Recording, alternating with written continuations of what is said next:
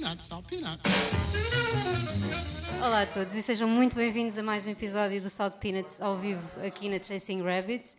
Hoje temos, não sei quem temos, temos o Melody aqui como nosso convidado, ou temos o El Sombra, ou temos outra personagem qualquer. Sabes que é, é, Bem-vindo. é uma boa questão que eu às vezes não sei muito bem se, estou, se eu próprio estou numa fase El Sombra ou numa fase Melody. sabes? Quando faço alguma coisa, algumas asneiras, digo que é o El Sombra. Ok, Quando faço coisas boas, é o Melody. muito bem. Então, pronto, podemos Sim, ter, temos vamos começar por Melody e temos El Sombra. Bem-vindo. Muito obrigada por teres aceito aqui o nosso convite. Obrigado, Eh, eu, obrigado, eu. para estarmos aqui a conversar na Chasing Rabbits. Um, ainda por cima que fazemos dois anos este mês de, de convidados. Estavas há pouco a dizer uh, que te lembravas do Rui Miguel Abreu, foi um grande convidado nosso também. Um, mas não foi o primeiro. O primeiro foi Francisco e foi há dois anos. O Há dois Francisco. É verdade. Old Jerusalem. Que veio diretamente Do norte. do norte para, para, Num dia de chuva. Num dia de chuva. Hoje não É temos verdade. chuva, é verdade. Um, Felizmente, mas estavas aí a dizer-nos em off, isto a conversa já vai longa para quem, para quem não sabe e para quem não está aqui, que gostas muito de banda desenhada e eu quero mesmo começar já por este El Sombra. El Sombra que é, uh, dizes tu, um, um alter ego uh, e que uh, tem, tens aí novo trabalho, Sim, já fomos espreitar o já fomos espreitar, mas só sai em dezembro, não é? Mas podemos fazer uma antevisão aqui ao epá, El Sombra, O que é que andaste a o fazer? cara podre. epá, o- El Sombra, o cara podre, pronto. A expressão cara podre é uma expressão que se usava muito nos anos 80 e 90, principalmente entre, entre angolanos, né? Havia essa expressão do cara podre. E depois generalizou-se também entre os, os afrodescendentes que, que, que eu conhecia. Malta de Cabo Verde e, e de outros lugares também começou a utilizar o termo. Então achei interessante usar esse, o, que o El Sombra fosse o cara podre, porque ele realmente, em termos musicais, eh, o que o El Sombra está a fazer são, são coisas eh, que, é preciso ter muita cara podre, né? Ok. é preciso ter muita coragem para, para as fazer, percebes?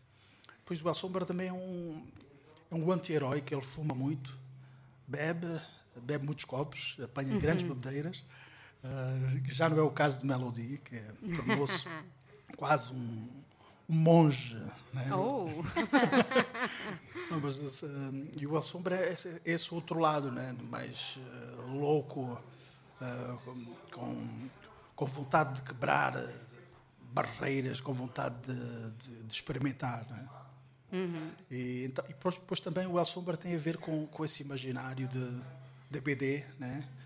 Ah, personagens que eu próprio também gosto muito, como o Wolverine. Ah, apesar de não ver agora muitos eh, dos filmes que estão a sair eh, so- sobre super-heróis, cansei daquela fórmula. Mas ah, ah, os bons filmes de super-heróis, ah, como por exemplo aquele do, do Unbroken, Unbreakable, do M. Night Shyamalan, é um dos meus favoritos. Ok. Né? É a forma como o, o herói se vai descobrindo ao longo do filme. E o El Sombra é assim, o anti-herói, mas que faz, no fim, ele faz sempre o que está certo. E defende sempre os oprimidos e, e as boas pessoas, né? tem, tem sempre muito boas intenções. E musicalmente, como é, que, como é que isto tudo se traduz? Essa é uma, O que é que vamos pergunta- encontrar? Essa é uma pergunta interessante que eu acho que melhor era mesmo ouvir. Exato. Ouvir que eu próprio. Há coisas que, que estão na categoria daquilo que eu chamo de música de groove, funk, soul. Hum. Ah, há uma parte do disco que é assim, há outra parte do disco que é mais eletrónica. Uhum. Ok. E, como por exemplo um tema que é o tema do El Sombra. Que, que, apenas diz: Lá vem, El Sombra, lá vem. Então aquilo mistura um bocado as coisas Black Exploitation com, Ok. com a eletrónica pura e dura. Não é? Ah, e depois há fecheiros do, no disco também que se perderam, os, ah, perdi as pistas, Perdeste as pistas. perdi as pistas, mas, ah, mas como tinha um, um master de, de, Ok. desses temas, de, de um pelo menos, eh, resolvi colocá-lo. Na minha página de Bandcamp também há, há o primeiro tema do El Sombra, um tema que não vai estar incluído no disco, que é uma versão Ok. do Ah, Jorge de Capadócia. Capadócia. E não vai estar incluído no disco. Não vai estar porque o Jorge, de Cap... o Jorge Ben, eh, depois de um ano a contactar, tentar contactá-lo Ah, e- ok. Uhum. através de outras pessoas, através de editoras, que já não sei qual é a editora dele, se tem editora, todos os contactos não resultaram, uh, não tiveram um final feliz. Então uh, não obtive autorização. E se estivesse ainda à espera, o disco nunca mais sairia. Ok, né? Então, claro. que eu, eu disse para mim próprio que quero lançar um disco por ano, pelo menos um disco por ano.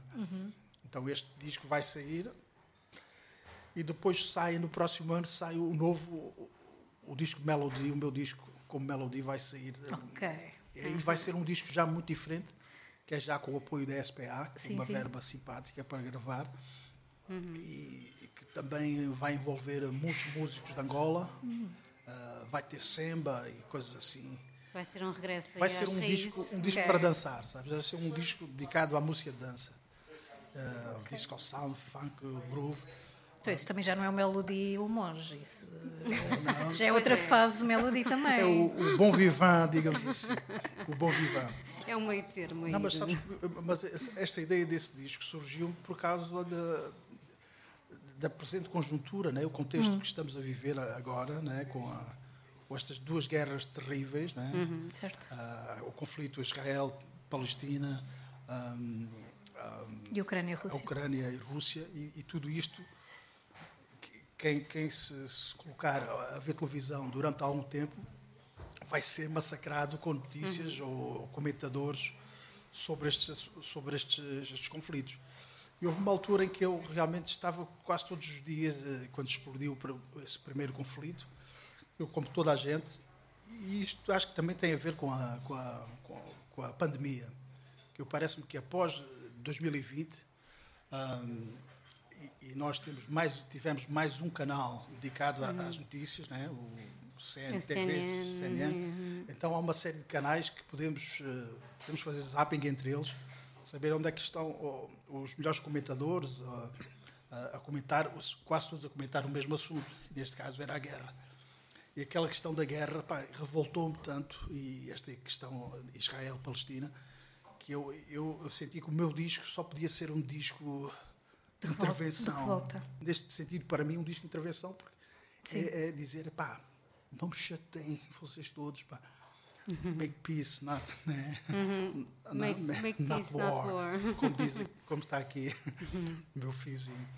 Epá, então é isso, às vezes a, a música muitas vezes é, essa, é uma, uma resposta né, ao, a- a- ao contexto que, que se vive, ao contexto epocal. E no meu caso é um bocado isso. Então os temas são todos temas. pro- pro- haverá uma versão, por, por exemplo, em samba, de um grande artista que eu não posso dizer. Ok. Porque algumas ideias que eu também estou a experimentar nesse novo disco são ideias, para mim, novas.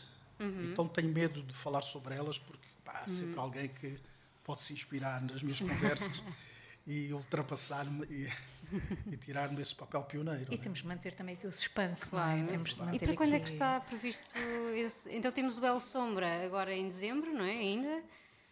Eh, ou, ou será mais tarde? O El Sombra, sim, o El Sombra em dezembro. E eu também, quer dizer, eu, as coisas que eu estou a fazer agora, quer dizer, têm a ver com uh, a, a- vida que levo neste momento. É? Neste momento estou financeiramente desafogado, não estou rico, nem que se pareça, vou vivendo a minha vida, mas vivo num bairro simpático. Tenho Uma filha uh, pequena, um filho, outro filho com 23 anos, uma companheira com quem estou há uns 14 anos. E quer dizer, já estou numa fase em que, em que sinto muito mais eh, tranquilo, né? e chegando agora aos 50, sinto, sinto mais. eh, eh, importa menos o que as pessoas possam pensar. E já que eu tenho este, esta vontade, este prazer, e não sei se diria dom, porque não parece, mas hum, essa vontade de fazer música, hum, eu insisto em fazê-la ah, quando me apetecer. Então, os discos, este disco não é um disco pretende eh, tomar conta do país ou não. É apenas um, um- um disco de, de um- de um alter ego, não é? Que, que esperamos que as pessoas gostem, não é? E se não gostarem, também não faz mal. Acho que vamos ficar todos muito, muito Sim. expectativa. Quer dizer, eu vejo aqui também um bocadinho este, este alter ego, El Sombra, parece-me um bocadinho um alter ego que está a abrir também as portas, ou seja, é toda uma nova fase, os 50, o El Sombra, e pelo que me parece até o próprio Melody que vem, vai regressar em força, portanto, se calhar Epá, não sei se é o, o. El Sombra também te veio salvar a ti. Eu não sei se em força, sabes que eu, eu lembro quando tinha 20 e tal anos, e mesmo os 30, eh, e quando saí pela primeira vez na capa do Jornal Público no Y, aquilo tudo mexeu comigo, porque foi tudo muito inesperado e Uhum. não estava à espera. E, estavas noutra fase de vida também. e estava noutra fase, mais novo e tal. E agora estou muito mais tranquilo, não, não me apetece tomar o mundo de assalto. A vidinha que eu te levo aqui em Portugal é uma vida muito agradável e gostava que toda a gente pudesse ter essa vida, de eu poder dedicar, dedicar muitas horas do meu dia ah, à música. Né? Ou seja, eu levanto-me cedo, há sempre uma, uma, duas horas e que pratico o instrumento, violão, às vezes estudo um bocado de teoria, leio uma partitura ou outra. Há sempre algumas rotinas que, que, que posso, que vou tendo. E depois também há outras coisas que eu gosto de estudar, né? estudar música. Uh, tenho dedicado assim ao estudo sistemático da música negra, tenho colecionado. Eu tinha uns milhares de, de vinis, agora vou tendo umas, umas boas dezenas de, de livros só sobre música, e só sobre música, basicamente sobre música negra, que, que é a música que eu, que eu mais gosto. Olha, e já que falamos nisso, nós fizemos o desafio das quatro canções. Uh, escolheste quatro canções aqui para partilhar connosco e, e para, para, as comentarmos. E comecei, começaste logo por um grande clássico, o Marvin Gaye, uh, que, claro, uh, é uma referência para quem não é uma referência, não é o Marvin Gaye. E já aproveitando essa tua deixa de, de, de estares a, a, colecionar música negra e dessa tua vontade de descobrir mais, gostava de ir mesmo lá atrás um, e, e perguntar-te quais são as tuas primeiras memórias de, de ouvir música e se estava lá Marvin Gaye e onde, onde é que ele aparece na tua vida? Quer dizer, Marvin Gaye estava porque alguns temas dele foram sucessos internacionais, hum. né? então eu sempre, desde miúdo, há aqui dois planos. Há um plano que é o plano em que vivia numa comunidade, um bairro de lata, né? que meus pais viviam, na Amadora, e aí eh, ouvia em casa muita música africana. Uhum. Eu, tinha, eu tenho pai 10 irmãos, éramos 11, somos 10, e uns mais velhos que eu, já com 60, e eles tinham uma coleção de discos interessante. E nessa coleção tinhas desde Bob Marley, discos de Bob Marley, uhum. uh, Rob Seeger, um, um, Beatles, um, Samba, muita música de Angola, e, e discos, de, discos esses que, que, que ficaram depois uh, parte da minha coleção. Uhum. Eles foram uh, desfazendo-se dos discos quando começou o CD e tal, e eu agradeci por, por, terem, por terem feito. Porque assim fiquei com uma pancada de discos que, que, que foram, foram a minha formação. E depois, claro, no, fora do, desse, desse âmbito familiar, na escola e tal, como todos os outros miúdos, eu ouvia muito, ouvia muito heavy metal, rock and uhum. roll, ouvia bandas como speed metal, Flotsam and Jetsam, mesmo Metallica, Iron Maiden, adorava aquele Eddie, aquele monstro, não sei o quê. Eu acho que sempre, sempre gostei de estilos musicais sempre mais agressivos, era miúdo também, mais né? estimulantes. É, mais estimulantes e aquilo, epá, e às vezes às vezes tinha pena de não ter cabelo liso e comprido, porque via aqueles gajos Flotsam and Jetsam, ou os sábados, eles começavam aos gritos, atiravam o cabelo para cima, para baixo. E, epá, Mas eu, o teu cabelo também é Eu não tinha o cabelo não, comprido, porque não conseguia fazer isso. E em miúdo, ainda tentei ter uma banda com os colegas, uma banda de, de, de, de, metal. Uau! Mas aí eu descobri que eu não tinha voz para, para aquilo. Sem uma vozinha Estou a tentar assim. imaginar-te. Uh... Uma vozinha a Marvin Gaye. Para não... Então, mas caramba, ainda bem. Mas, por exemplo, eu adorava aqueles falsetes do cantor dos Overkill, por exemplo. Hum. Uh, uh, Claxon, pá, tantas bandas. E algumas bandas eu tinha até os discos, os discos e, e quando os meus pais não estavam em casa, punha aqueles discos a tocarem e punha-me aos gritos ali no bairro inteiro. é verdade. Mas então como é que vem aí o Marvin Gaye? E tu escolheste aqui uma canção, I'll Be Loving You Again, por alguma razão Epá, em isso- particular? O, o Marvin, isso foi. Vocês pediram-me quatro temas e, e é muito complicado escolher. Pois né? É, nós sabemos. Há quando gostamos de muita coisa. Eu, por exemplo, agora estou numa fase em que ouço muito Nick Drake e, Hum. e, e Karen Dalton. Eu, também, eu ainda não saí dessa fase. Karen Dalton, por exemplo, Karen Dalton, quando eu ouvi o disco, mandei vir o vinil. E, É outro universo, não é? Epá, Um universo só dela. E ela parece uma espécie de Billie Holiday, de folk. e assim, eu acho que ela era tinha origem índia e não sei o quê. Mas aquilo, senti aquela música com, com sinto-a muito, quase como ouvir um João Gilberto, aquele, aquele tipo de onda que tu, tu entras, tu não consegues sair, não é? É quase um mood. Sei. E, e eu estou muito nesse mood neste momento. Por isso é que realmente foi difícil uh, encontrar estes quatro temas. Mas por, por que razão escolher estes quatro temas? Alguns pela simples razão, por exemplo, o hip hop, porque sim. E falando neste caso do Marvin Gaye, é porque o Marvin Gaye, aquela doçura, foi da, daquelas vozes, quando, quando eu descobri, foi como foi quase como uma revelação. E adoro o tipo de harmonias que ele constrói com a voz. Há muitos discos em que tu sentes que eh, o, o cantor, o cantor a convidar uma série de vozes para fazer os coros, para abrir o espectro e tal, outras vozes femininas. E no, no, no Marvin Gaye tu não encontras isso. Tu encontras é o vozeirão dele em todo o lado, né? com os falsetes incríveis a construir. A, a- a construção harmónica, que diz respeito ao, ao vocal, é, é fantástica. Eu sempre que ouço aquilo fico, fico dilacerado, porque é simplesmente é, é belo, é bonito. Não consigo. e- e lá está, é, é, é- é É como um caminho tu entras e não consegues sair. Quando entro naquele mood, fico muito tempo ali. When we're making love, baby, baby. O gajo já, quando faz o lead, já há umas três ou quatro vozes a surgirem em backup, em contraponto, a fazer coisas incríveis. E, bem, é uma- é um cantor que, que ainda hoje me inspira muito. Vamos então, antes de continuarmos a, conversa, acho que podíamos ficar aqui, a, a conversa surgiria naturalmente, mas vamos ouvir o, o Soon I'll Be Loving You Again, do Marvin Gaye, e voltamos para conversarmos mais um bocadinho, até para essa questão aí do, do hip hop. Dreamed of you this morning, then came the dawn, and I thought you were here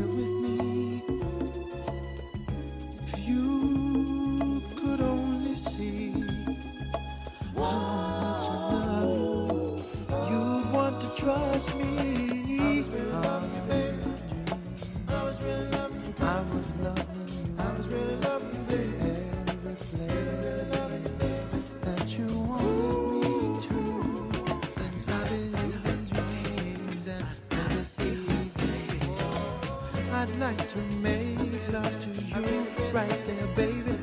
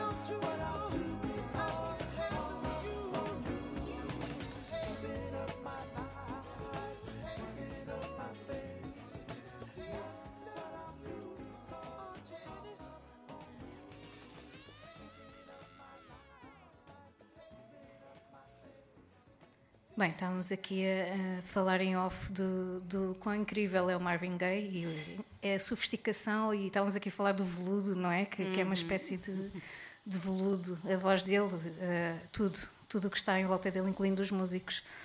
Um, e há bocadinho, a Pati, com toda a razão, disse: já cá voltamos, porque temos de entrar aqui no capítulo de, do hip hop, e é aí que, que eu gostava de entrar. Uh, e já, já começámos por, por falar um bocadinho do Al Sombra, já começámos por falar um bocadinho também dos trabalhos mais recentes, mas temos de andar aqui um bocadinho para trás no tempo, e, e eu quero saber um bocadinho mais sobre. Uh, já falámos um bocadinho de, do, do, teu início, não é? De como é que é seres, uh, seres um miúdo na Amadora, como é que é que tu ouvir música e tudo mais, mas eu quero saber como é que, como é que foi o Melody, como é que nasce o Melody, de que forma, depois da escola, isto já num, num ambiente mais, diria, adolescente, adulto, como é que começas a perceber que não há saída, que é, é música e pronto. Eu acho que, pronto, é, aí neste, neste caso, a culpa disto tudo é, é realmente do, do, do hip hop. Né? Uhum. Foi quando o hip hop surge, em 84, 85, os primeiros filmes do breakdance, eu assisti esses filmes. Epá, comecei logo a dançar em casa, na rua, estava sempre a fazer breakdance uh, com, com alguns amigos. E comecei logo a escrever rimas e tal fui escrevendo, fui, durante esses anos fui escrevendo coisas, uh, mensagens, íamos gravando em casa, eu com o meu companheiro depois dos Family, WV, uh, ia muitas vezes à casa dele e estávamos sempre a, a, a, escrever coisas juntos, a tentar criar temas e tal, e tentar gravá-los nos, uh, com o material que nós tínhamos, que neste caso era um gravador de cassetes, ou assim, uhum. ou, ou duplo deck, gravávamos uma batida até por fazer três minutos para um outro deck e depois com o microfone ou uns fones ligados ao, ao microfone, a entrada do microfone, cantávamos por cima e íamos tentando gravar assim pequenas uhum. maquetes. E foi um bocado assim, né? Foi o, ou seja, o hip hop foi a minha porta de entrada para o universo da música. Ainda tentei, tentei por exemplo, tocar, uh, aprender um bocado de piano. Tive umas aulas no, durante algum tempo na, na Amadora com uma professora clássica, mas uh, depois eu era, era, tinha 10 irmãos, era muito pequeno, e os uhum. meus pais também, como eu sabia que eles não tinham dinheiro, eu disse, pá, não, não vou sobrecarregar os meus pais, e não sei o quê. Então uh, deixei as aulas. Um, o, que só vim depois, mais tarde, agora aos 30, com 30 e tal anos, é que, que voltei a estudar uh, piano. Assim, estudar música não em geral, uhum. mais guitarra, mais guitarra é mais o meu, o meu instrumento favorito de composição uhum. e tem mais desenvoltura. Uh, ou seja, foi uma infância foi assim, foi assim. E digamos que o hip hop, de alguma forma, eu sempre fui um miúdo muito tímido, o hip hop acabou por me. Para já foi importante em termos de identidade, né? De, uhum viver essa experiência da identidade. E, e estamos a falar numa altura em que o hip hop também está a dar os primeiros passos é, em está, Portugal, exato. portanto acabas por, eh, por, te descobrir a ti próprio e descobrir também todo um movimento é, uh, que no fundo estava a começar a contagiar aos poucos uh, a ti e, e, a outras pessoas, Aliás, mas ainda num aspecto mais, numa perspectiva mais sim, urbana, sim. mais na underground. Altura, na altura não via, era difícil ver outras pessoas que, que gostassem de hip hop na na rua, não é? Uhum. Mas eu, como era miúda, pá, sabia que eles usavam um, símbolos da Volkswagen no, no, no, peito e tal, uns fios hum. com Volkswagen. Eu pensei, pá, onde é que eu vou roubar aqui um Volkswagen? Né, e procurei, mas uh, depois não sei o que é que me deu. Deu uma pancada qualquer e vi um carro com Peugeot. eu uh, roubei aquele. Peugeot. Ainda tenho para lá umas fotos em que tinha o cabelo muito alto, assim, como, como era como se usava na altura, uhum. e um Peugeot, assim, um, um fio com um Peugeot. Meus pais já, sub, já subversivo, não é? é um pá, agora, agora, acho que era um bocado ridículo, mas, mas lá está, nós queríamos copiar à uhum. risca todos os uhum. nossos, uh, todos estes, estes novos heróis né, que uhum. vinham do hip hop. Uh, e na altura havia os Public Enemy tinham uma imagem muito forte. Uh, e, e, e, o tema que, que, que, que, vamos aqui tocar também tem a ver com essa imagem muito forte, uhum. né? com, com, uma série de rappers que na altura eram, eram os, alguns dos melhores. E, e depois lá está, os, os sons também que constituíam ah, os samples utilizados naqueles temas eram coisas que eu já gostava antes. Por exemplo, James Brown, conhecia aquilo que, que ia dando Sim, na, eles na vão beber aos clássicos, não é? é, Sex Machine e tudo isso. E eram temas que tocavam. E, e então, quando ouvi, quando ouvi estes samples e com rap em cima, identifiquei-me logo com, com aquela onda funk. eh, e nessa altura o hip hop pá, como era muito samplado, né? agora temos o trap, e outro, drill e outros, outros subgéneros. Mas nessa altura os, os, os discos eram muito ric- ricos Ainda há muitos discos que são, mas os discos eram muito ricos em samples, em samples ah, que, que nós depois viemos a descobrir as fontes, né, à medida que fomos colecionando discos. E à medida que, que, por exemplo, nos anos 90, uma coisa muito interessante que foi acontecendo, foram surgindo ah, através de algumas editoras, muitas reedições ou compilações dedicadas eh, ao, ao género funk, ao Shaolin funk, etc, etc, e ao reggae, e- ou seja, foram descobertas eh, muitas pérolas do passado, muita música antiga. E, e- e- nestes discos também vinham as- estes mesmos samples que nós adorávamos, que já faziam parte dos, dos discos de hip hop, ou seja, o hip hop descobriu todo todo um conjunto de músicas né, eh, do passado que de outra forma seriam esquecidas, provavelmente, né, ou não, não teriam tido o impacto que tiveram. né. Realmente o hip hop foi um, um estilo de género muito revolucionário, né, das técnicas. eh, E, e, claro, também quando surgiu, não, mesmo aqui, eh, também houveram vozes contra, né? Claro. Há vozes que não consideravam bem música, porque, porque o que o rapper está a fazer não é bem é cantar, não é considerado cantar, não é considerado spoken word, eh, pode ser, mas não é. É é uma coisa falada, sabes que é uma coisa falada. Ah, e, então, pronto, ah, houve durante muito tempo, acho que houve algum preconceito em relação ao género. E depois também a origem do, do género ser negra, ah, e quando o, o género chega em Portugal, eram maioritariamente afrodescendentes. Né? Claro. Uhum. Afrodescendentes que foram muito importantes na história do hip hop português e também os imigrantes. Entre, entre eles, por exemplo, o DJ Josti, dos eh, líderes da Nova Mensagem, ah, eh, ah, os sítios que, que foram muito importantes neste no desenvolvimento do hip hop, onde vendiam mixtapes, etc. Godzilla e King Size, e que a maior parte das pessoas que lá trabalhavam, mesmo o dono, era um, era um, o dono era um alemão, não é? Ok. E o, o Mr. Chicks era, do- era imigrante, em, em, eh, vinha da Inglaterra, o, o outro Lexo vinha de França, ou seja, há, há muita gente que, que, que foi importante, né? Que era imigrante, ou o DJ do Ítaca, o Grizzly, também eh, vinha da Holanda. Então, ah, lá está, foi muito afrodescendente e depois a importância deste- destas pessoas que imigraram e voltaram, trouxeram também um novo know-how e uma outra vontade de fazer as coisas, porque já as tinham visto serem feitas nos países do, do, do- de onde eles vinham. Hum. Sentiste que, eh, por exemplo, mesmo os Family, não é que foram um pouco pioneiros em Portugal do, do género, sentiste que houve um, um reconhecimento tardio de- dessas, dessas referências do- dos pioneiros do, do hip hop em Portugal? Sim, até porque, eh, ao fim e ao cabo, grandes nomes como o Valete, o Sim, Bossa sim, sim. e Sam da Kid, que surgem já numa fase de democratização de- do hip hop em Portugal, eu acho que, de certa forma, devem muito eh, a a esses estes grupos que surgem claro. anos 80, anos 90 eh, em Portugal, diria isso. Sim, eu acho que, quer dizer, acho que os Family foram, foram pioneiros. Na, na- acho que um dos, dos, eh, os legados mais importantes dos Family foi numa altura em que não havia nada em crioulo e nada com aquele tipo de batida, mais raga, mais africanizado. Nós surgimos com esse primeiro tema que era o Rabola ao Corpo. Parte em inglês, parte em crioulo.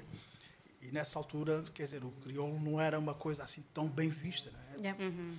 ou ser cabo-verdiano não era uma coisa assim tão bem vista.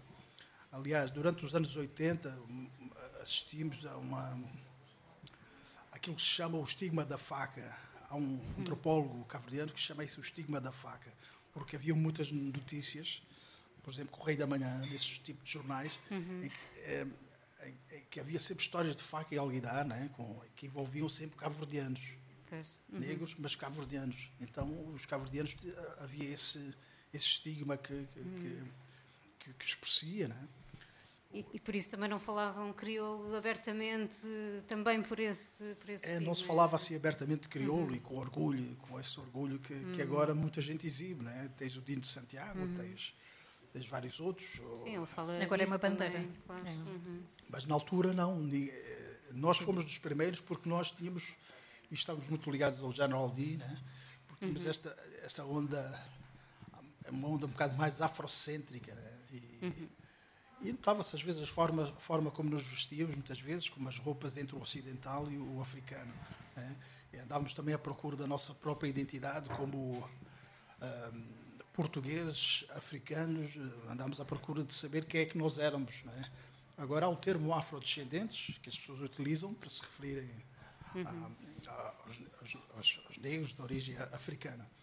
Mas na altura não havia nada disso. né? Na altura estávamos um bocado sozinhos Nem, a trilhar um nem caminho. novo. abertura por parte das editoras, não é? De certa forma, como, como por parte- surge um pouco, se calhar mais tarde do que, do que devia. algumas- hou- hou- houveram críticas excelentes. Os Family foram daqueles eh, projetos do, do República que tiveram das melhores críticas.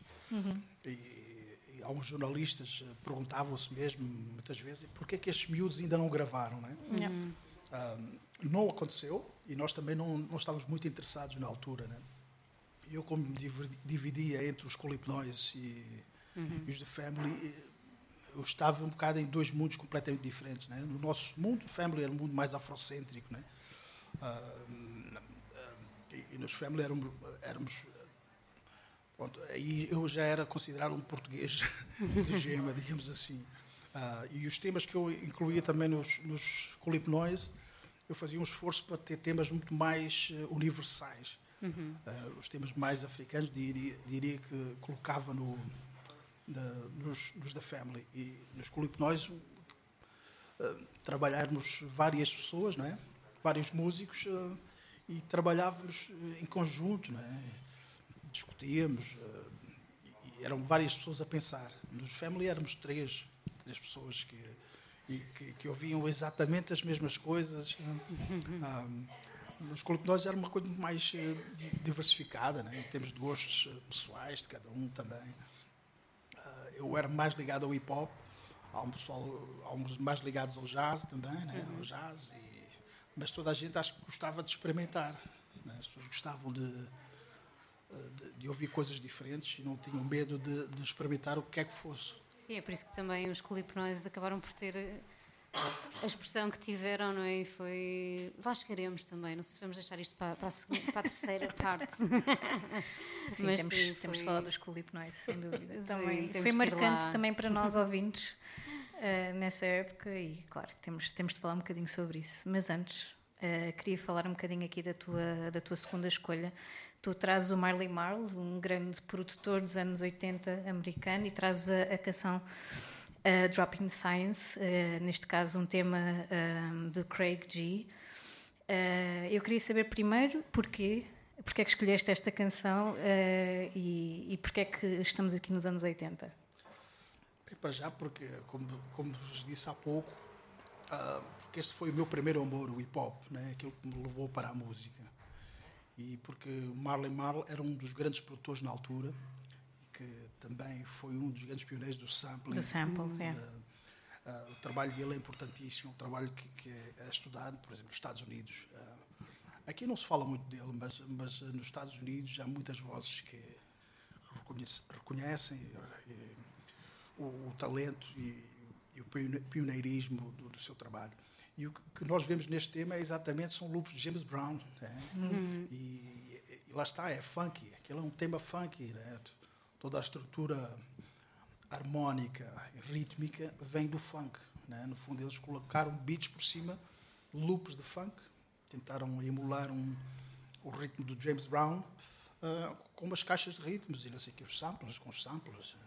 É uma referência para ti, uma inspiração. É porque eu, quando era miúdo, esse- eu tenho- ainda tenho este disco em casa. Ele deve ter surgido por volta de 88, sim. E foi uma altura em que eu não, eu às vezes ia trabalhar para uma padaria para ganhar dinheiro, né? Ah, ou então ia chorar à minha mãe, mãe, compra-me esse disco, por favor. não foi o primeiro disco hip hop que eu comprei. O primeiro foi os, os, os Public Enemy It Takes a Nation of Millions to Hold Us Back. Porque à medida, com a entrada na CE, à medida que, que, ah, que fomos avançando, os discos também, com as importações ficaram muito mais acessíveis, muito mais baratas. Então os discos chegaram a melhores preços e em mais quantidade, apesar de não ser muita, mas chegaram muito mais discos. E, e estes discos chegaram nessas remessas Ahm, ahm, não muito depois de terem saído dos Estados Unidos. E esse disco foi o, um, o, o segundo disco que eu comprei. É um disco que até, até tenho em casa, está assinado com ah, G. Rui. O meu nome é Rui Melo, não é? E até chegar a melodia ainda, ainda correu muita, muita tinta. A G. Rui, porque era, na altura o hip hop era uma coisa gangsta, maus rapazes, não é? Para mim. E todos queríamos andar com cara feia e. Era o gangster Rui nessa altura. Eh, não podíamos rir, ah, estávamos ali sempre sérios. Então era o Gangster Rui, pronto. E está lá, e o disco, agora é um disco que eu já eh, tenho dificuldade em ouvir, porque uma das coisas que aconteceram quando surgiu essa paixão, ah, e como vos disse, os meus pais saíam, eu colocava os discos na aparelhagem a rodar o mais alto possível. Ah, às vezes mesmo para mostrar aos outros que aqui é casa do rap e tal. Ah, e, e depois fazia uma coisa que, que estragou-me alguns discos eh, que eu adorava. Fazia muito scratch. Ok. Eu sabia que eles puxavam o disco para trás e para a frente, então comecei a puxar para trás e para a frente. Epá, e claro, uma aparelhagem eh, como a que eu tinha não estava preparada para isso, né? E risquei os discos todos. Opa, que crime. Alguns é, que é mesmo criminoso, mas guarda as capas religiosamente. Muito bem, então acho que esta é a altura ideal para ouvirmos a Drop in Science e imaginar aqui o gangster Rui a fazer um bom scratch. Ask yourself the same question. Why am I best in this profession? Epá, que é engraçado que mesmo hoje ah, há coisas que, que- que ainda estão quase decoradas né, destes temas. Temas deste, ela o J, por exemplo. Eu sabia que quando me apaixonava sempre por alguma menina, mandava umas rimas fortes. Então manda- era sempre uma, uma música do LL Cool J que era I Need Love. I Need Love. See the what I mean? I've changed. I'm no longer playboy on the run. I need something that's stronger. Friendship, trust, respect, and admiration. This whole experience has been such a revelation. Então cantava aquilo tudo e as raparigas ficavam, é pá, que fantástico. Resultou durante há uns anos. O gangster Rui, se fosse algumas vezes, sim.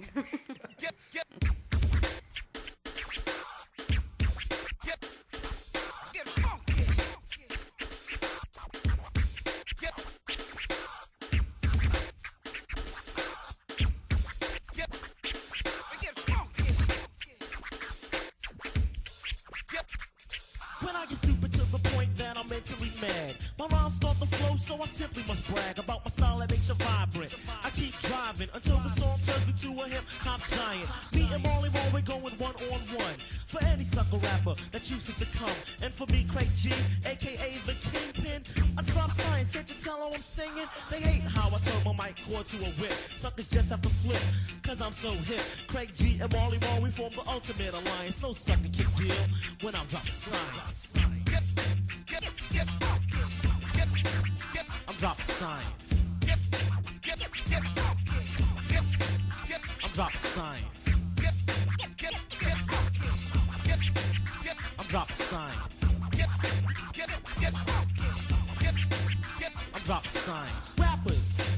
Yourself the same question. Am I best in this profession? Is it because you're scared to step to me, yo? All the things Marley does in his studio. I drop science as if I was Butterfingers. And I know there's not another singer in this lifetime to kick the right rhyme. Cause there's not another rhyme quite like mine. And when it comes to having showmanship, I really don't care who you go and get. Cause rappers hate me. I'm so defiant and I can get stupid just by dropping science. I'm dropping science. I'm dropping science. I'm dropping science. I'm dropping science.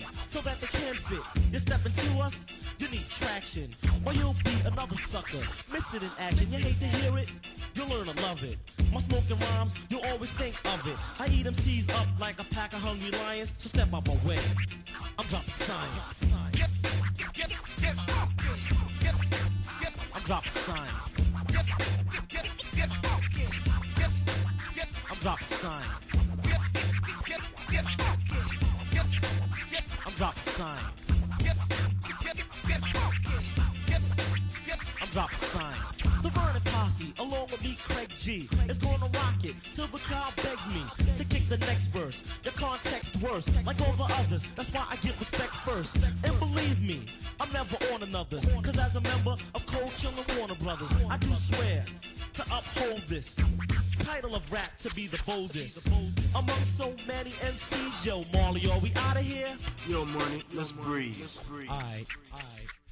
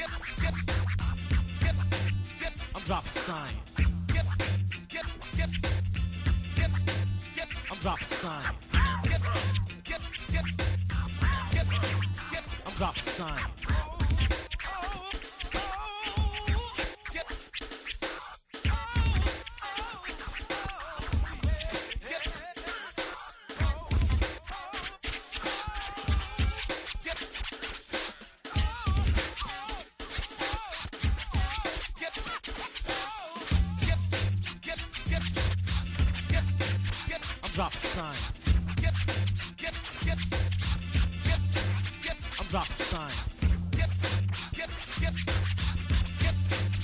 I'm science. I'm science.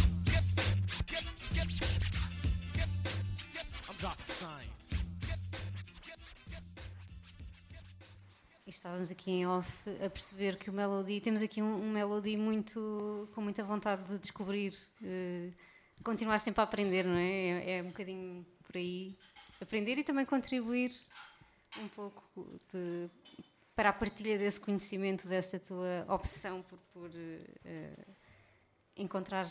Epá, a música, Colecionar a música é música e uma obsessão, sabes?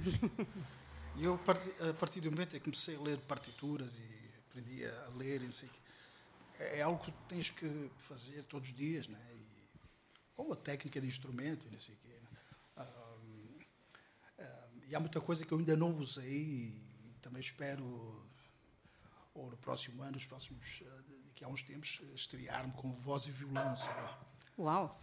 fazer- porque eu como estudei também parte do jazz e cenas de bossa nova, etc., também tenho um conhecimento harmónico que me permite também criar coisas um bocado mais complexas.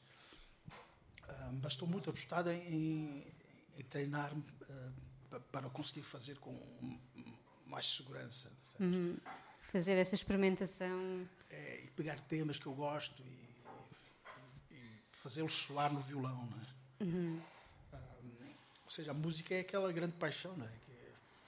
Eu- eu, já- tentei por várias vezes eh, dedicar-me à pesca, mas eh, Não foste bem não, sucedido? não fui bem sucedido. Não podemos falar de bacalhau o resto da tarde, ou de sardinhas. Eu, eu tive, por exemplo, eu tive durante muitos anos, até 2020, estive envolvido no, no alojamento local, depois fui explorar umas quatro suítes no Calvário, e tinha o meu estúdio, o espaço com a minha companheira, que era o, lá no baú, o balneário, na, na LX Factory. Depois lá decidiram que queriam construir um, um edifício, correram connosco de lá, do nosso espaço de coworking que nós tínhamos, alugávamos mesas, etc. E depois também, 2020 foi um ano também foi trágico, Claro, porque todo o negócio que, que havíamos criado à volta do, do- do tal alojamento local foi à vida. Né? Claro, Foi sim, vida sim, que deixamos sim. de ter clientes estrangeiros e tal, e pronto, já não, não se tornou sustentável. Ah, mas foi muito bom enquanto durou. E mesmo assim, eh, quer dizer, era um tipo de trabalho que, que me permitia sempre, eh, nos intervalos, Dedicaste à música. dedicar-me à música. né? E que às vezes, não, às vezes não me ocupava muito tempo. Só quando havia problemas para resolver e tal, mas as coisas, uma vez encaminhadas no bom sentido, não era necessário que eu estivesse lá muito tempo. Então pude sempre dedicar uma boa parte do meu tempo a, a fazer música. Queria voltar um bocadinho atrás ainda. Há, há pouco deixámos assim a conversa a meio dos Clip Noise. ah, e que foi assim um projeto marcante na, na- na música portuguesa, então para a nossa geração que, que era adolescente nos anos 90 ah, e para tantas outras, não é? Acabou por ser uma grande referência, mas queria perceber do, do teu lado como é que foi, e há pouco dizias que foi assim um pouco inesperado até, ah, mas também falavas de uma coisa importante, que, que, que os Noise tinham essa voz uh, mais universal e que tu próprio também punhas temas mais universais nos Noise. Como é que foi para ti estar nesse furacão que foram os Noise nessa altura? Epá, tudo aconteceu de uma forma muito natural e muito repentina. Nós, eh, alguém, eh, há aquela velha história de que o Rui Miguel abriu uma loja onde, vendia, onde vendia discos, vinil, e nós, alguns de nós dos Clip Noise, passámos lá à procura de discos para comprar e tal. E há uma maquete que um dia, eu, acho, penso que é foi o guitarrista, levou uma maquete ao Rui Miguel Abreu, ele ouviu, epá, vou começar uma, vou trabalhar com uma editora e tal, quero- vocês não querem gravar, daqui a quatro meses estão em estúdio. Então fomos, depois fomos para estúdio, então pegando os temas, há temas que, por exemplo, não, quase não tinham voz, que eu improvisei lá no, no improvisei no, quase no estúdio, sabes, porque, porque Não estavam seja, preparados para. nós tínhamos e, e naquela idade quer dizer tínhamos menos medo de, de- de ser assim, mais impetuoso mais queríamos fazer e fazíamos é? vamos fazer isto bora. Não se ganha dinheiro não faz mal. Hoje já hoje já quando quando Já pensas duas é, vezes. já penso duas vezes porque quer dizer tenho o tempo o tempo é um bem precioso não é e, e, e cada vez mais ter tempo é tudo para mim quer dizer porque se, se estou num dia em que vou fazer um trabalho e não sou pago e não sei o que mais quero ajudar alguém e tal se não sou pago eu, eu estou a perder várias das minhas horas né, e, Claro. que eu podia estar a estudar podia estar a fazer outras coisas que eu não, não vou poder fazer e às vezes, quando cortas o teu, a tua rotina de estudo, de trabalho, hum, no, no- no âmbito da música, pá, torna-se muito complicado depois voltar outra vez ao ritmo. Nem sempre, tenho sempre dificuldade. Portanto, quando faço essas coisas, eh, tenho que pesar às vezes se posso, se não posso, se posso me envolver e se me envolver, tenho que me envolver eh, de alma e coração. Não é? Claro, e nessa altura não tinhas nenhuma dessas preocupações e, foi, e acabou por resultar num. É, é, que naquela altura, é? naquela idade fiz- fizemos, queríamos fazer, fazíamos e fizemos, não é? Ahm, e toda a aceitação que, que, que- veio foi também uma surpresa, quer dizer, Foi explosivo, não é? não estava, eu não estava a pensar nisso, acho que ninguém estava a pensar que íamos ter eh, uma série de críticos a falarem bem de nós e eh, a falar do nosso trabalho e a simpatizarem com o nosso trabalho. E mesmo alguns críticos que, que- que se tornaram depois amigos. Não é? Há pessoas que, que depois acabamos por conhecer e, e- e tornaram-se amigos. Portanto, eh, é- é- será mais difícil para eles escreverem mal de nós hoje. Sim. É, porque o crítico, uma vez que, que se torna amigo, e eu já vi isso, e- porque o livro que eu estou a escrever sobre o hip hop, eu tive que percorrer muitas das coisas que foram ditas sobre música negra em Portugal, dos vários eh, jornais, desde Blitz eh, a tantos outros, um, Expresso, etc. E tive que percorrer e fotografei tudo, tenho os meus arquivos, quase tudo o que foi dito nestes jornais mais importantes. Ah, o mundo da canção, por exemplo, e ver como é, que, de- como é que era vista a música negra, como, como é que foi vista a música negra naquele tempo. Ah, e, e- isto para dizer o quê mesmo? E um crítico vai ser, se torna amigo, Ah, nunca sim, vai. sim, o que encontrei foi muitas evidências disso, dá uma promiscuidade, promiscuidade em relação à da- da crítica e a alguns artistas. né? Ok. Porque uma vez que, que o crítico se torna teu amigo, né, ele provavelmente vai mexer, pode-se mexer nos bastidores por ti, ou, ou sabe que a crítica não vai ser tão corrosiva no teu caso. E, e foi isso muito isso que encontrei durante durante em, em todo aquele material que, que visitei e fotografei. Também, também sentiste de alguma maneira eh, algum, eh, sei lá, alguma agenda política nesse tipo, nesse tipo de críticas, no tipo de música negra que entrava nos jornais e não? Eu acho que isso sentia-se mais eh, na década de 80, provavelmente, porque tivemos o 25 de Abril, tivemos os, os dois anos do PREC, e é natural que nessa altura se, se sentisse mais isso. Né? E também nos anos 70, o mundo da canção, por exemplo, ou, ou seja, uma, a- uma série de, de vozes ligadas à, esquerda, né? à, esque- à extrema esquerda, que se quiserem chamar. Ahm, mas curiosamente, é um aspecto aqui muito curioso, até voltando à história do hip hop. As vozes mais, eh, os críticos mais corrosivos quando surge a moda do breakdance, e com a moda do breakdance, alguns temas também hip hop e tal, que, que surgiram cá em formato vinil, surgiram, ahm, foram, foram ju- justamente o Jorge Lima Barreto, do Estelecto, né? que é uma pessoa muito à esquerda, e um, e um crítico de- de- ligado ao PCP. Curiosamente, curioso, foram, né? é, foram aqueles que. Mas, mas é, é possível entender porque o fizeram. Porque realmente, nesse período pós-PREC, eh, de grandes clivagens ideológicas, né? e período de Guerra Fria, etc., ah, havia esta. Tudo o que era americano, né, por alguma esquerda, era mal visto. Né? Claro. Então eles, eles viram aquilo, viram o breakdance como mais uma moda né, Uma ameaça. que os americanos querem empurrar para o mundo. Sim. Não conseguiram ver, na altura, o. A libertação que trazia É. a, expre- a expressão. Lá está, é, é por isso que eu tenho muito, muita cautela quando, quando meto a ideologia no centro da questão. Acaba por não nos deixar ver muitas outras coisas. Né? E foi o que aconteceu. Não é? É, Curiosamente, foram as pessoas mais à esquerda que estraçalharam esses novos, novos sons que vinham de fora. Mas depois, eh, mas depois também tiveste outras pessoas também mais à esquerda, como o, o- o Ricardo Saló, que escrevia para o Expresso, também escreveu para o Blitz, talvez a primeira pessoa a escrever de uma forma sistemática sobre o hip hop, em 1986, salvo erro, do Blitz. E, e também falei com ele, e, e- ou seja, são tudo. Foram, foram pessoas que, que, que tinham este gosto e, contra tudo e todos, quiseram escrever e dar voz a estes novos géneros que foram surgindo. Uh, por fim dos 80 tens o hip hop, tens o acid house, o hip house, tens uma série de, de techno ou house que surge tudo na década de 80, né? Sim, é verdade. E tu também foste experimentar um pouco. Eh, na verdade, o que é que tu ainda não experimentaste, não é? Porque até na música eletrónica acabaste por eh, trabalhar e, e- e nessa Estudar. área, não é? Estudar mais essa, essa área. Eu acho que, sabes que eu hoje não sinto que tenha experimentado muita coisa. É verdade, é não me verdade. espanta. É verdade, já vão 30 e, e tal anos, mas, mas não sinto que tenha experimentado muita coisa. Parece que estou sempre num eterno recomeço. Mas isso é bom, é, Mas é comecei das a melhores coisas. E eu comecei a gostar desta sensação de estar sempre a recomeçar, sabes? De- Uhum. e, ve- e, e começo a gostar cada vez mais de não me levar a sério demais.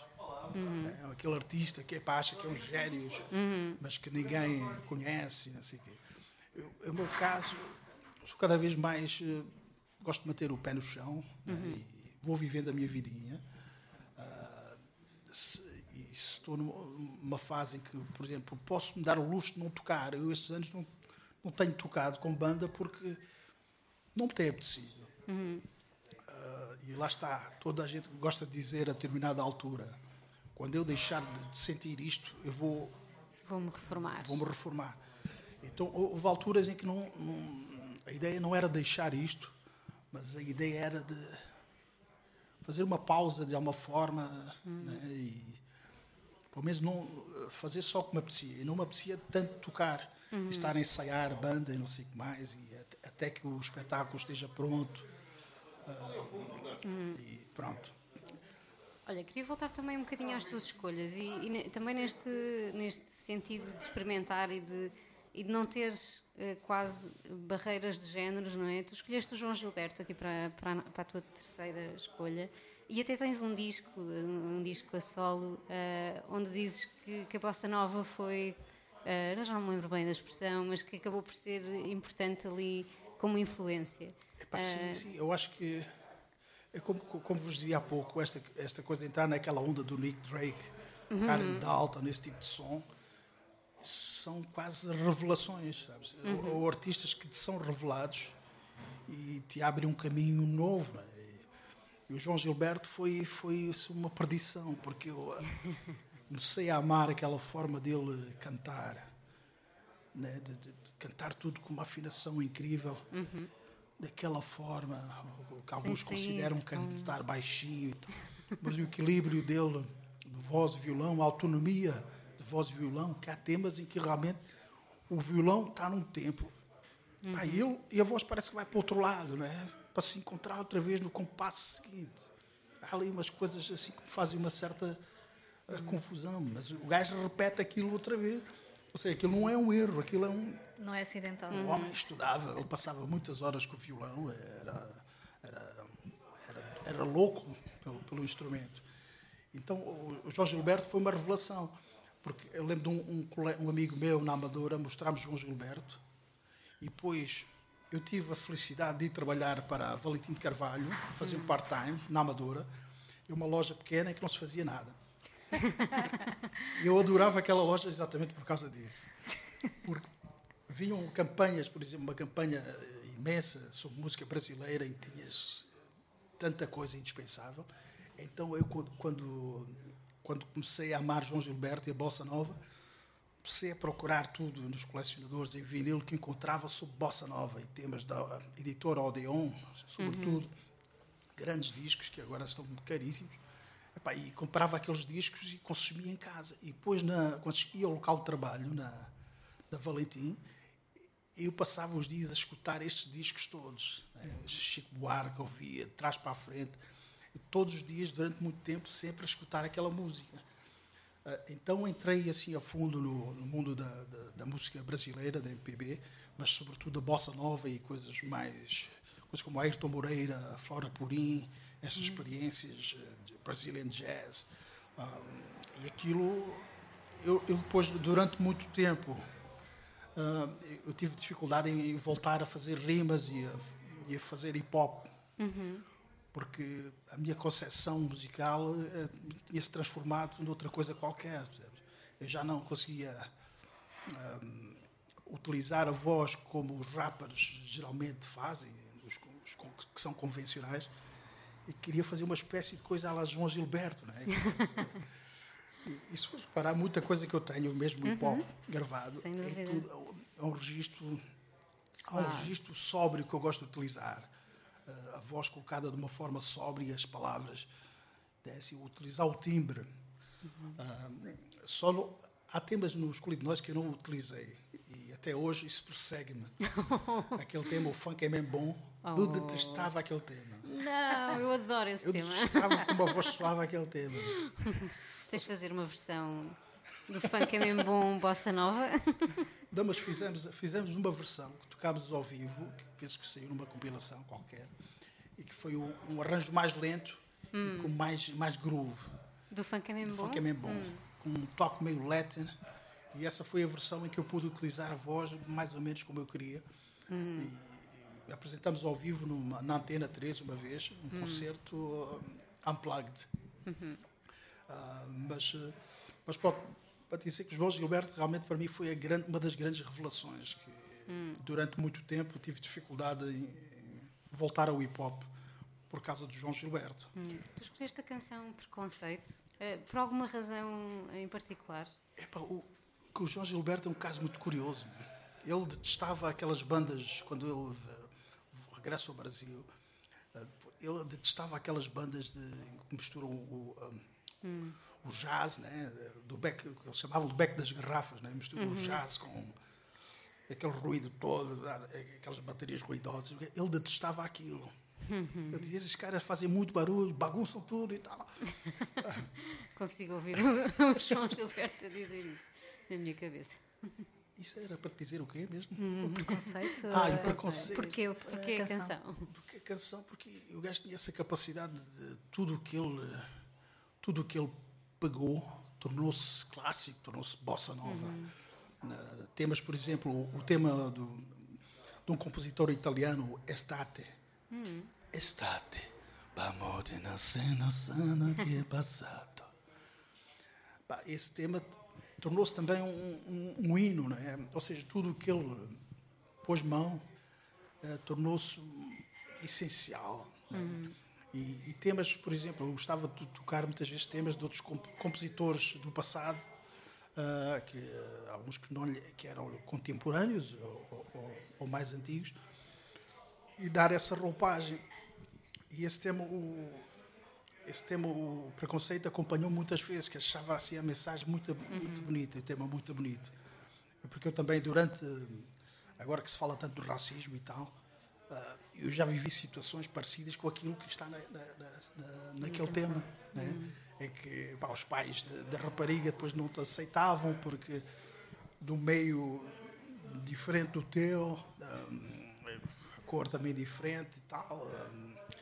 ah, morar numa área geográfica também muito particular. ah, e eu sinto que isso acompanhou uma, em grande parte da minha vida, sabes? E, e ver uma canção como aquela escrita, ah, um tema como foi tão caro, eu sempre me lembrei, em alturas assim mais eh, em que senti essas dificuldades, lembrei-me sempre deste tema. Sapo namorando a lua, numa noite em São João, eu vou fazer serenata. Meu samba vai dizer ela, meu coração não tem cor. E depois, depois lá está, tudo o que o João Gilberto canta é beleza, beleza. Eu parece que procura qualquer coisa que qualquer coisa que está para além das palavras. né? Etéreo. É que há muita gente que podes ouvir e cantores eh, com grande Verdade, sim, capacidade a cantarem bossa nova. Sim, Mas isso tal- alma nenhuma, é verdade. Mas tal como o Drake, o Nick Drake, que na altura, quando ele saiu, não teve assim grande sucesso. Diziam que alguns concertos eram terríveis, outros fantásticos, eh, muitos concertos, ah, pronto, para esquecer. Mas essa capacidade é é o timbre, né? A forma como cantam, parece que nos transporta para, para, para outra dimensão, sabes? Então vamos à boleia do, do João Gilberto uma vez mais, eh, com este preconceito, e já voltamos para a última parte aqui da nossa conversa.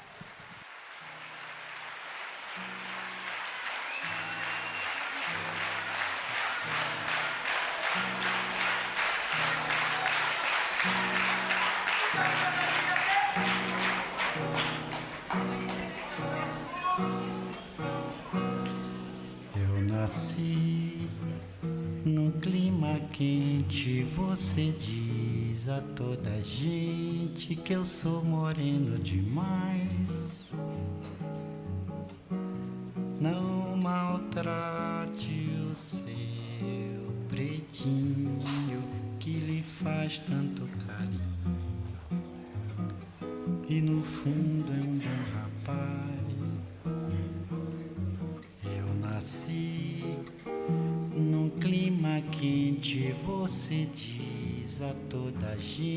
Que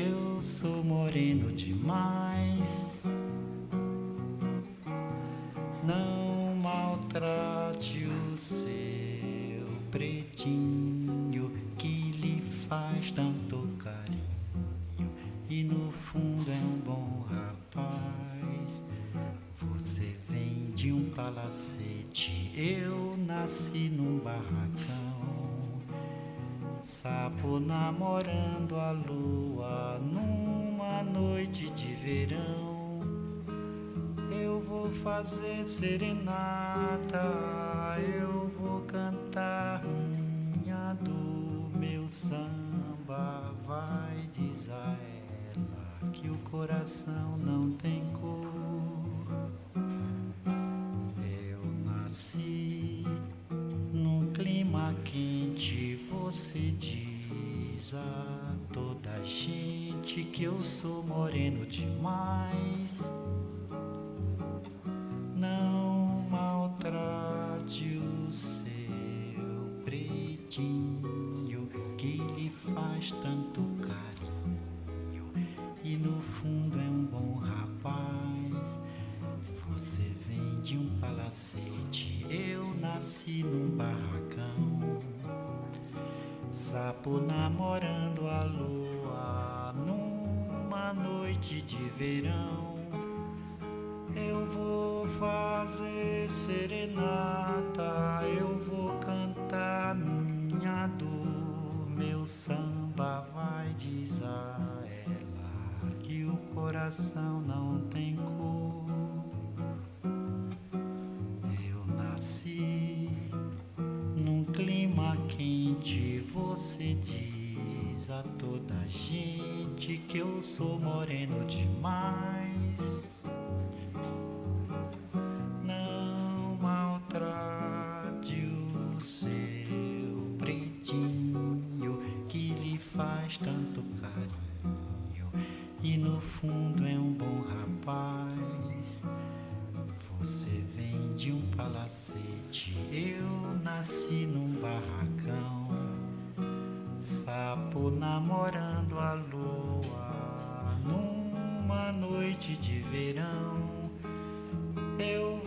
Fazer serenata, eu vou cantar minha dor, meu samba vai diz a ela que o coração não tem cor.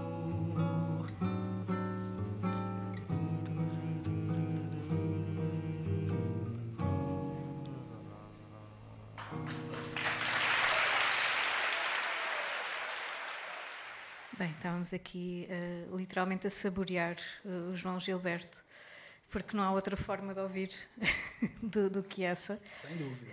Eh, estávamos também aqui a falar do, do teu quase livro. Precisamos muito que, que ele se torne livro, por favor.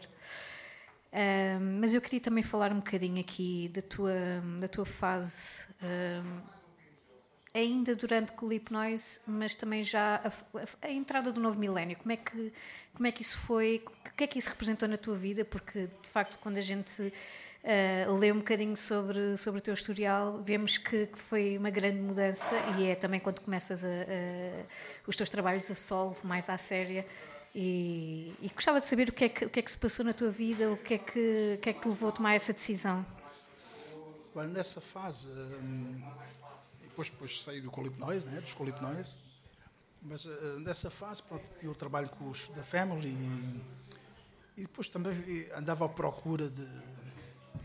um bocado à procura de mim próprio e a questão da identidade. Depois fui a Cabo Verde também com os da Family durante duas semanas em digressão e tudo foi. foi e, tudo foi importante para me descobrir a mim próprio, saber quem eu era, o que é que eu sou, o que é que não sou. Ah, foi, foi um período assim muito muito interessante de, de, de algum choque porque quando eu, a primeira vez que vou a Cabo Verde fiquei fiquei maravilhado com aquele com aquele povo com, a- com aquele país com aquelas ilhas né? e tive experiências incríveis lá. Quando voltei eu senti que já não era o mesmo. E quando voltei estávamos a gravar o em estúdio o, o Missão Groove dos Colipnóis então eu já, já me sentia, estava a sentir cada vez mais afastado, sabes? Muito bem. hum, Preciso daquela- procurar, procurar-me a mim próprio, encontrar aquilo que eu quero fazer, o que é que eu quero musicalmente. E depois, claro, surge depois em 2013 o, o outro universo. Que então algumas dessas questões estão, estão ali patentes na, naquele trabalho. é? Ah, mas pronto, foi um.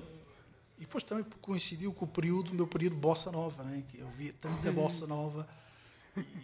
Sim, depois chega, o, chega de saudade, não é? o trabalho E seguinte. mais tarde depois chega de saudade, porque lá está o, a Já em própria, 2005. né, o nome é o nome de um disco do, de um tema de um tema do João Gilberto. João Gilberto né?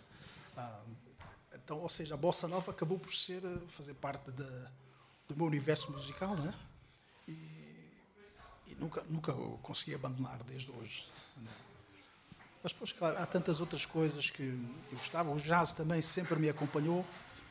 E o jazz, eu desde, desde menino que eu via coisas, na, por exemplo, dos os programas de A Menina Dança, do, do José Duarte, né, falecido, e, e aquilo eh, sempre ouvia coisas que, que- que- me davam muito prazer. E depois te lembro de ouvir João Gilberto, outro artista que, que, que também eh, durante muito tempo me inspirou a cantar baixinho e daquela forma. Ele quase colava-se ao microfone e, e começava a, a contar, a, a cantar os temas, né? interpretá-los de uma forma muito, muito sua, muito especial e muito diferente de, de, de quase tudo. Né? Ahm, ou seja, esse lado do crooner eh, fascinava-me. Ahm, então, pronto, isso, isso tudo me acompanhou durante esse, esse- aquele período. Ahm, E ao mesmo tempo, pois, como, como também trabalhava, trabalhei na Virgin Megastore, ahm, trabalhei na Valentim e depois trabalhei também nessa altura na FNAC. Ah, estive sempre ligado à música de alguma forma, né? e, e na FNAC uma das coisas que eu fazia era ir recebendo os discos que chegavam. E depois com o tempo também fui ah, encomendando, tive essa, essa possibilidade e deixava-me encomendar coisas de importação, discos raros, edições japonesas, etc. Que eu já sabia quais os clientes a, a- quem podia vender aquele tipo de, de- de discos. Discos que às vezes estavam a 50 euros, por exemplo, mas como não havia mais lado nenhum, Tinha ali um bocadinho a É. tua curadoria também. mandava vir uns 10, 10, 10 discos, epá, este aqui, este do Billy Cobham, pá, este é um disco fantástico. Quem, leva isso, então para a próxima semana já não vem. Ah, então fo- foi- foram, foram anos também de- em que estive na música de uma outra forma. E estive nessa procura, que depois culminou no, no disco Outro Universo.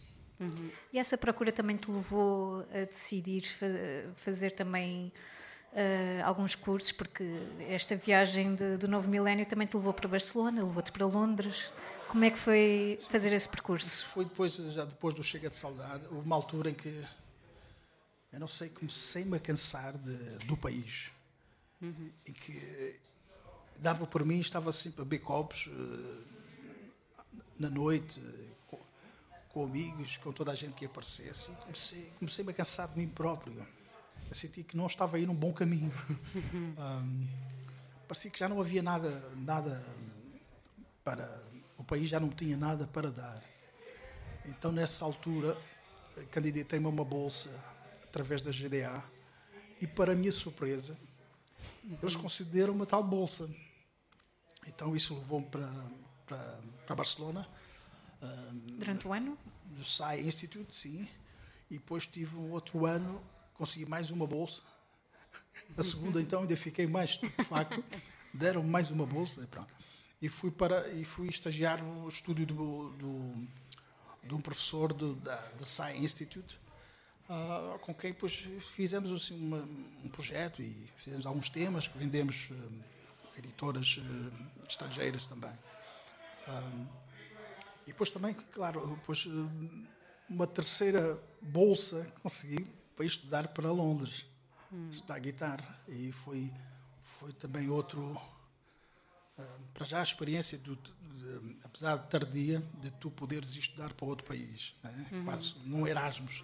Eu sentia uma criança num Erasmus. Tudo era bonito. Quando cheguei a Barcelona, epa, que fantástico! Falar espanhol. Eh, Quando cheguei a Londres também foi a mesma ex- experiência, mas a Londres já era um pouco mais velho e, tinha a fa- família cá, a família cá e, e sabia que hum, máximo um ano eh, estaria, voltaria definitivamente hum, para Lisboa. Mas lá está, eh, já tinha passado esse tempo de, de, de tédio, do tédio que sentia em Portugal, e isso, isso ajudou-me de uma forma mentalmente e ter a experiência hum, física de estar fora do país e perceber que havia coisas que eu gostava também muito no país, não é? Ah, e coisas que, que eu sentia falta, né? E lugares, lugares que me eram hum, muito caros. Esta, esta proximidade, por exemplo, do mar que nós temos, verdade. as belas praias, a gastronomia e geralmente as pessoas são, são simpáticas. hum, hum, foram coisas que, que, que, que senti alguma falta. Então, não tiveste, nunca tiveste vontade de ficar e serviu-te, essas viagens serviram para te mostrar que Portugal era, era o sítio? É, o Portugal era o sítio, realmente é, é a minha casa, não é? É a minha- é a casa. Mas também senti que eu poderia perfeitamente estar a viver noutro país e, e ser igualmente feliz. Ok. Agora é que com uma filha com, seis, com cinco anos é, é mais complicado. Claro. Mas, mas quem sabe no futuro, se, se houver oportunidade, eu não me importava de sair outra vez. Agora não por estar a, a sentir o tédio, mas por, perdão, si- simplesmente por hum, para mudar de ares hum, e ter essas. Acho que toda a gente deveria ter a experiência de viver fora de Portugal durante algum tempo e conhecer outras culturas. Ah, adorava, por exemplo, estar a ir sempre ao mesmo barzinho ali na Barceloneta. Sentava-me lá, já me sentia, sentia como se fosse minha casa. Né? E estar ali a falar em espanhol e, e estar constantemente hum, sujeito a, a impulsos muito fixes, de gente muito simpática e, gente que estava, como tu também, a, a vivenciar, a experienciar aquela cidade hum, como gente que geralmente era de fora, né? Realmente Barcelona tem uh, o meio onde, eu, uh, onde eu circulava, realmente uh, haviam poucos catalães e encontravas uh, poucos catalães. Encontravas gente de todo o lado e isso era, era o que me encantava mais naquela cidade. Depois ias para um bairro ou outro em que, que sentias mais a movida uh, espanhola mesmo. Tradicional. E, e o facto de eles gostarem mais do que nós portugueses, de estarem na rua, né? de conviverem na rua, convivem muito mais, falam mais alto também. Mas eh, epá, eu ador- adorava, adorei essa experiência de estar fora. Ahm, agora estou a gostar de viver aqui, estou a gostar de viver em Portugal, mas se um dia surgir a oportunidade, não, não terei problemas em ir embora. O céu é o mas, limite. mas sabendo que voltarei provavelmente hum, hum, mais tarde ou mais cedo ao país de origem. E olha, eh, infelizmente eh, já estamos a chegar ao fim. Oh. Não queremos nada. Não, acho que tínhamos material aqui Tínhamos. para E temos. mais três eh, horas. Enfim, Tens que mas, voltar. eh, mas queremos falar, eh, porque assim, tu trazes aqui uma quarta canção, tu trazes o Rui Mingas, não é? Uma canção aqui de 76, que é o Hula Hoop, e, e sinto que, que vamos falar um bocadinho da Angola e, e todo este contexto. Porquê é que escolheste esta canção e porquê é que escolheste o Rui Mingas? Epá, o Rui Mingas, porque a música de, de- de Angola sempre me acompanhou desde, desde criança. não é? E dou graças aos meus pais, porque meus pais tinham este costume de. A toda fim de semana havia sempre alturas em que vinha a família e que fazia-se uma farra incrível em casa. E que nós tínhamos que dançar com, com- Eu tinha que dançar com a minha mãe, quando vinhamos sempre chatear para dançar. Ou que hum, ou o meu pai eh, punha-se a fazer suas malandragens ali com os amigos mais velhos. E epá, andava toda, toda a gente a dançar uns com os outros e tal. E, e essa, e isso, esta música representa muita dessa música que eu adorava, que, que tocava lá, que ainda hoje, ainda hoje ouço eh, com muita atenção e que felizmente tem sido muito mais acarinhada nos últimos anos em Angola também. Ah, são temas que são clássicos, né? E sempre que eu os ouço, fico sempre com esta sensação de, de também dessa minha outra pátria, que é Angola, de, de a sentir em mim, né? Sentir em mim. Ah, eu acho que tenho a sorte de, de ter essa dupla nacionalidade. Estar bem aqui em Portugal e se for Angola também estarei muito bem. Ah, e sinto-me sinto bem com esta dualidade. né? por lá. Eu lembro de há uns dias estar num- numa aldeia no norte do país e, ouvi, acordei com uma banda a tocar coisas tradicionais ali pela rua, uns, uns, uns adufos e não sei o que mais. Epá, e achei aquilo fabuloso. Achei aquilo fabuloso. Achei que aquilo também era parte da. eh, fazia parte também da, da minha identidade. Né? Ahm, Sim, e é uma identidade que está, e essa, a música mais tradicional está outra vez a ter aqui um renascimento e a, a gerar interesse. É verdade, é verdade. É, são coisas que são cíclicas, não é? E ainda bem que há cada vez mais pessoas a ir lá buscar coisas às raízes. Não, é assim, epá, e aqueles, oh Manela, João, vai, vai, manda abaixo, oh, que que isso? Daí há coisas que eu às vezes até nos meus discos, às vezes procuro emular, às vezes, dar assim. Ah, no meu Sou de Lisboa há um tema em que, que é o Viva, ou Viva, e que no fim a ideia era acabarmos numa espécie de malhão, que está o baterista, mas o baterista, que é o Marcos Cavaleiro do Jazz, ele não queria sugerir a sugestão do malhão tão Evidente. pop tão evidente. né? Então desconstruiu aquilo e tocou lá uma coisa. E eu, eu ouvi eu por trás, nossa, você não sei o quê, que é isso?" E para dar essa ideia também de- dessa outra, desse outro aspecto tão importante para, para a minha identidade. né? E voltando ao Rui Mingas, é isso. É, a identidade é, é- é tudo. Né? E, e a música tem esse, tem esse dom de nos fazer sentir né? que realmente pertencemos ali. né? Somos isto, somos aquilo. E olha, antes de irmos ao, ao Rui Mingas, eh, queríamos agradecer-te eh, por teres vindo. São 5 euros.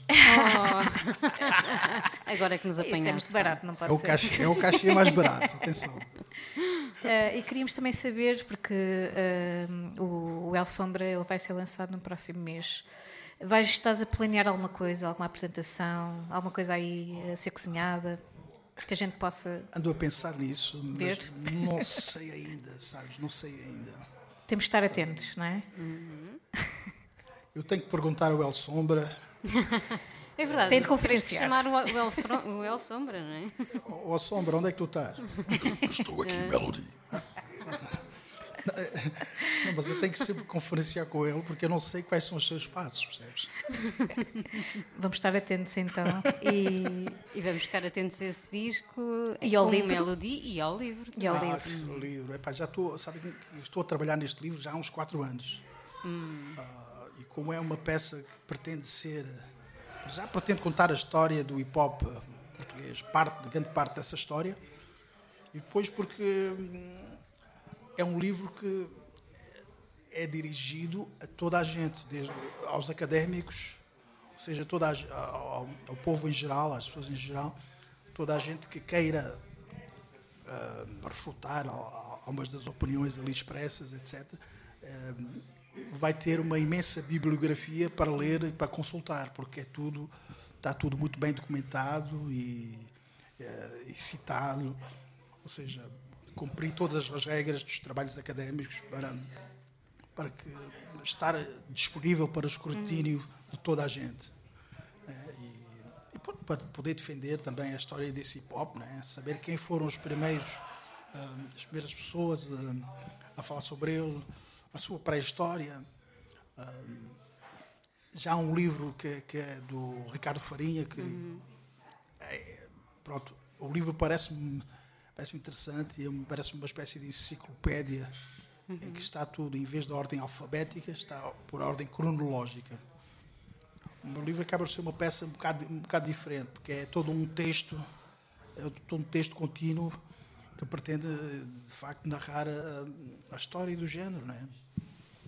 E, e a história é uma história ainda curta, hum, curta, quer dizer, se, se- alguns dirão que- claro. que, terá 40 anos, eh, se contarmos com uma pré-história em que de facto ainda não existia, eh, os rappers portugueses não faziam música de forma mais profissional, isto eh, só a partir dos 90 é que começa mesmo a acontecer, com o primeiro concerto em 1991.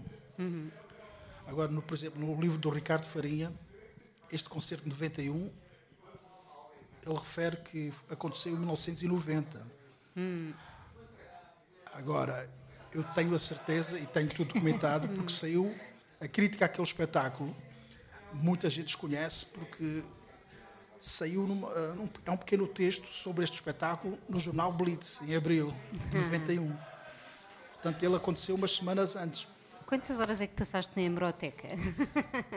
Sei, muitas horas, muitas horas. Realmente, fotografar aquilo tudo, ter gigas e gigas de material, isso. eh, eh, depois conseguir isolar todo aquele material, separar aquilo que me interessava. e- mas, mas o trabalho é, eh, foi intenso, Mas fascinante, mas é, acredito. fasci- sim, é, é fascinante e é trabalhoso, é trabalhoso.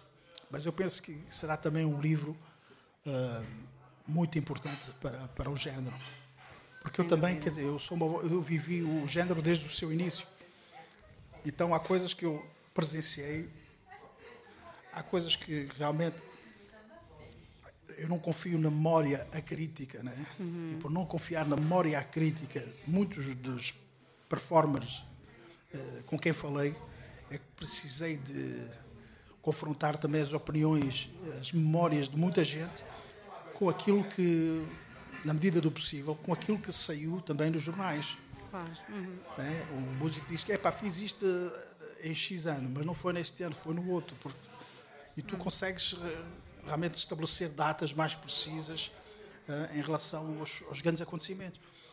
Lá está, é como este, o, o Ricardo Farinha não, não, não foi ler aqueles blitz, se calhar, em que lá está escrito isso. E o que acontece é que muita gente pensa que o primeiro, realmente o primeiro concerto assim mais profissional, não, foi em 1990, mas foi em 91. São pequenas coisas, mas acho que é preciso sermos científicos também para Claro que sim. Uhum. E porque faz-nos senão falta esse essa, tipo de essa. Hum. essa não verdade pode se tornar uma verdade para facto. toda a gente Claro, claro. que não estudou o assunto. Uhum.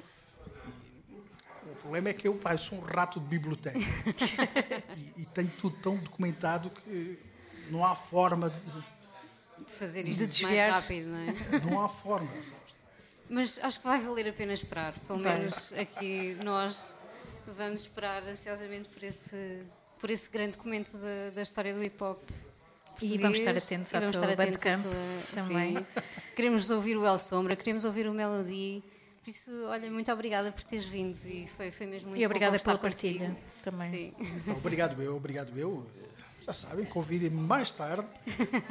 Sim, teríamos material para mais, mais um Mais horas, episódio, sim, sim, sem dúvida. Uh, nós estamos de volta na, na próxima semana com mais um episódio. Obrigada também a quem está cá a ouvir-nos aqui na Chasing Rabbits e a quem vai ouvir este episódio uh, também. Muito obrigada. Estamos de volta na próxima semana. Fiquem por aí. yowe mana fala tukiziba ndiyo yowe mana fala tukiziba okazamie kiebalu mokango wasange wola wope. Okazamie kiebalu mokango wasange wola wope. Wope wope wolopanga wola wope. Wope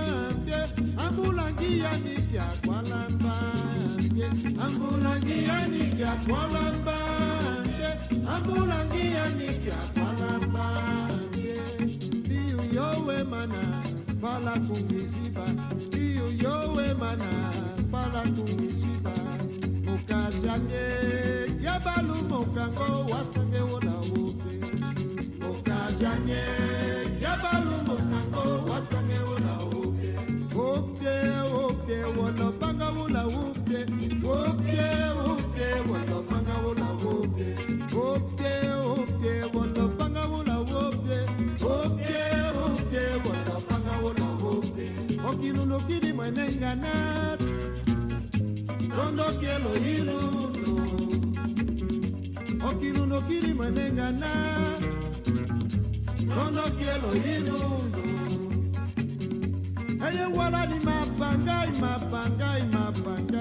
Hey, wala ni mapanga, mapanga, mapanga. Moka janye, yabalu mokango, wasange wola wobe.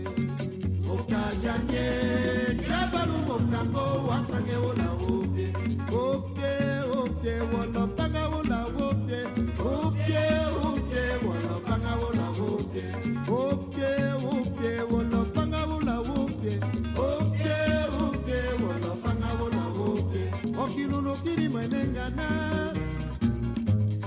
no quiero irnos. Okiru no kiri manengana. Yo no quiero irnos. Eye wala ni mapanga, mapanga, mapanga. Eye wala ni mapanga, mapanga, mapanga. Mukajamie, k'ebalu mukango wasange wola wote. Mukajamie, k'ebalu mukango wasange wola wall up